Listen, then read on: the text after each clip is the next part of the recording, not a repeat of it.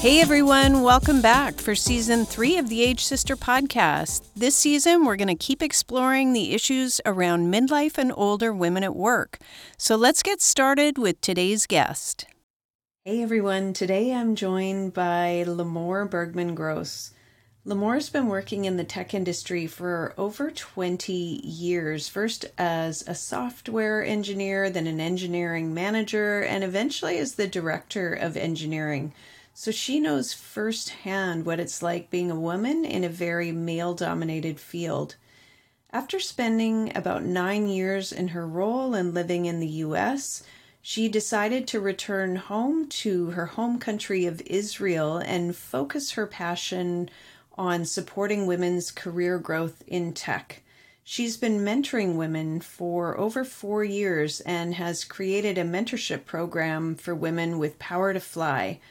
She also consults with companies that want to build mentorship programs. So I'm super excited to talk to Limor today about some of her ideas around women navigating in more male dominated industries, and we talked a little bit about personal branding. Enjoy. So, welcome, Limor. Hi, Kate. Happy to be here. Oh, I'm so excited to have you here. I'm going to start out as always. I always ask my guests to just maybe tell me a little bit about what brought you to do the work that you're doing today.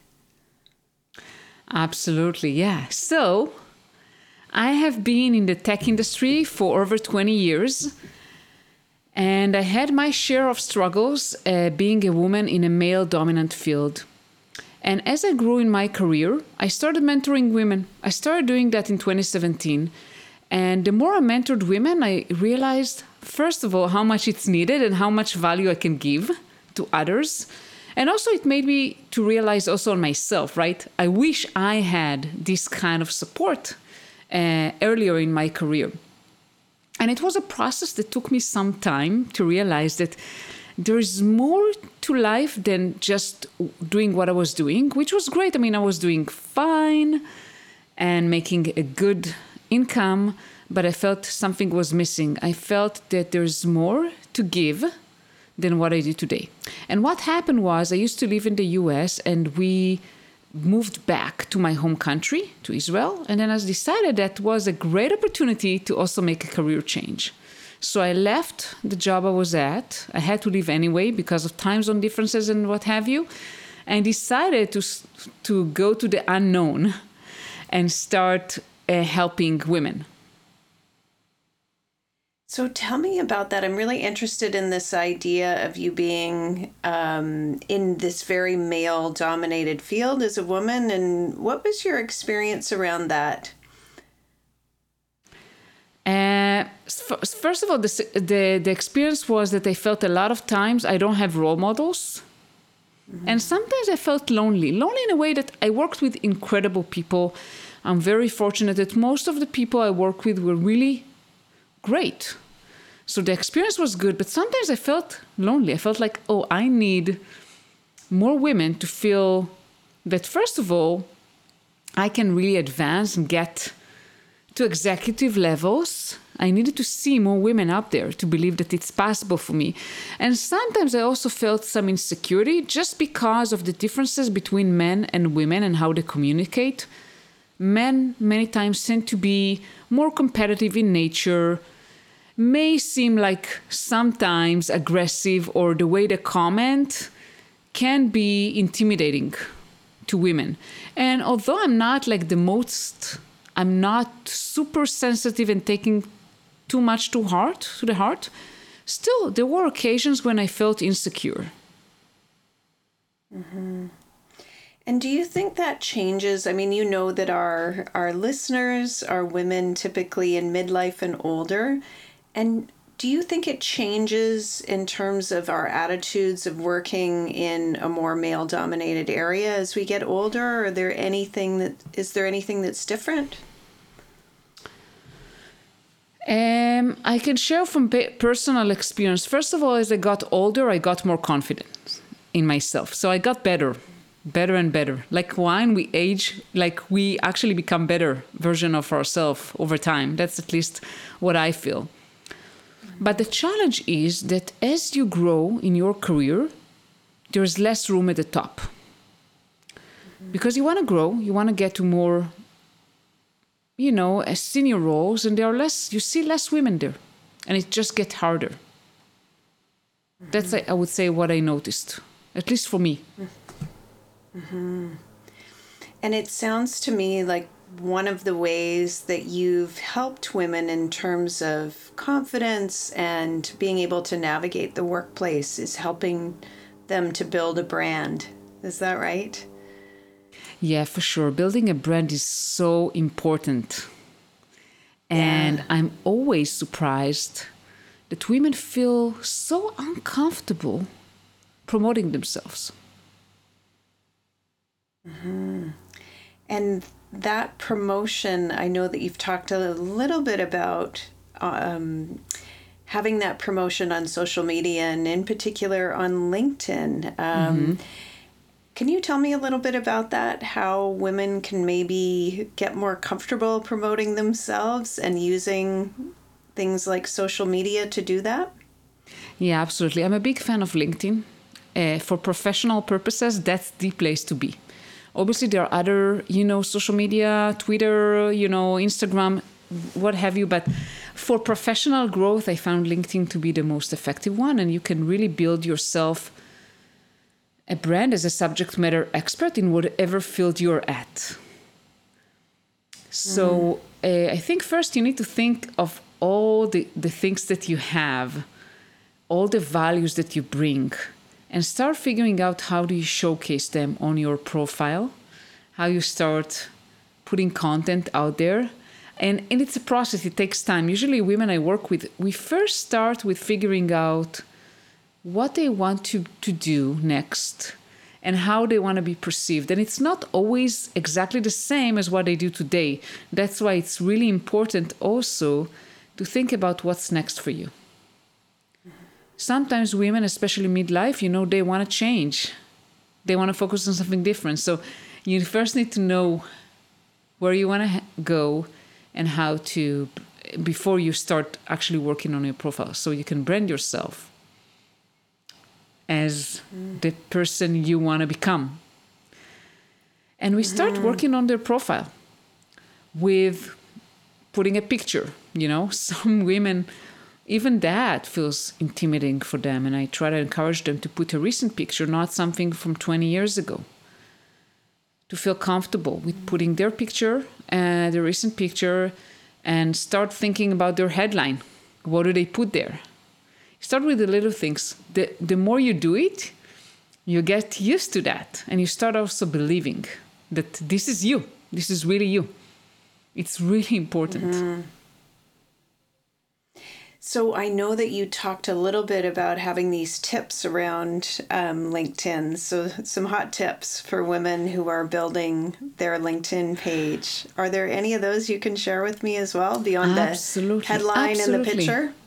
Absolutely. So the the most important places to start, as I said, first of all, know where you're headed.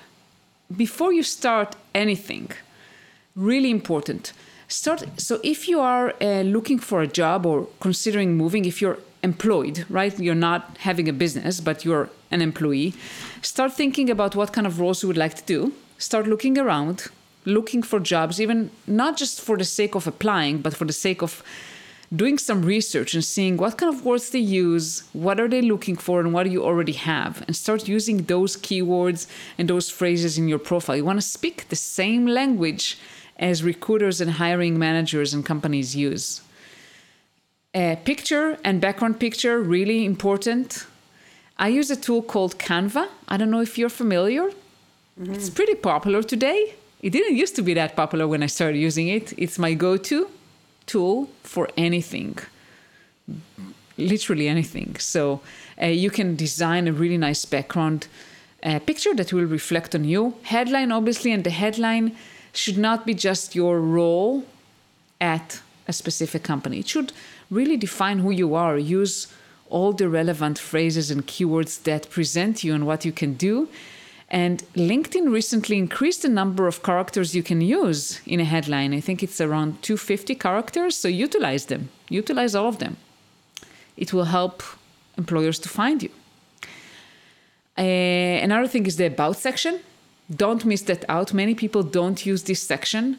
Write about yourself, be personable, share about your passions, about your core comp- competencies, what makes you different, what are you interested in.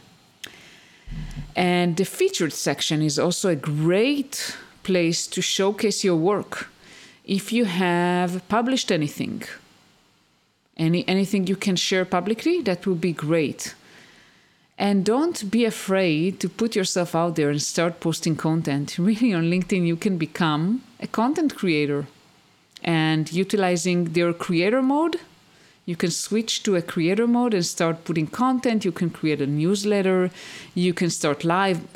I know it takes some time to get comfortable with that.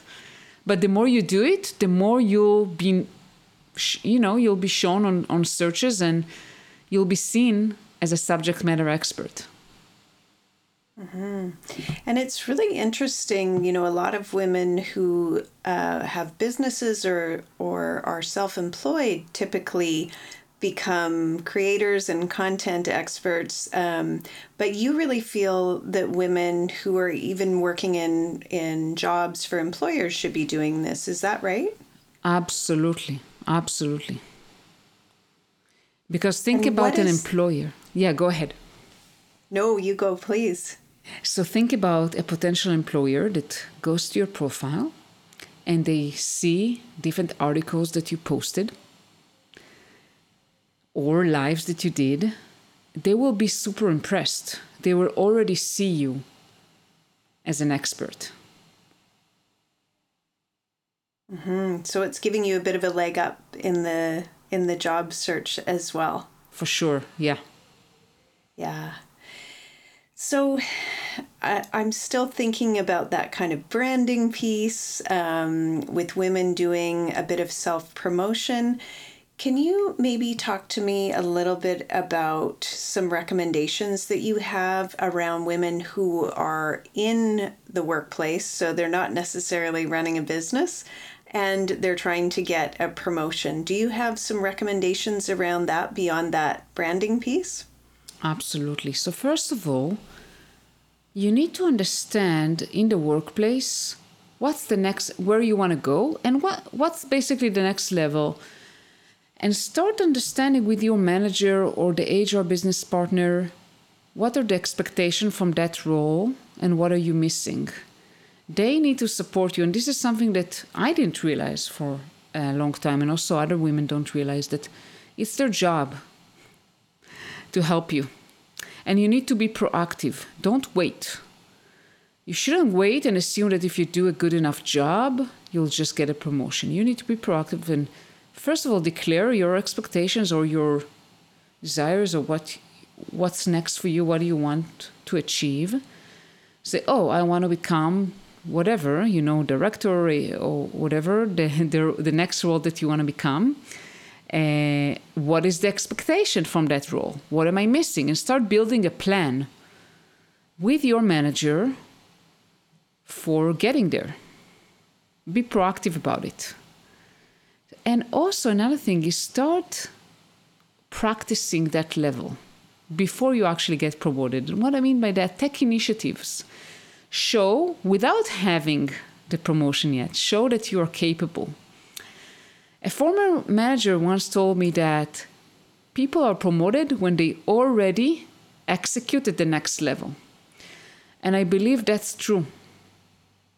So obviously, you may not have the title or the authority yet. However, you can still exercise leadership and you can show that you're capable by taking initiatives.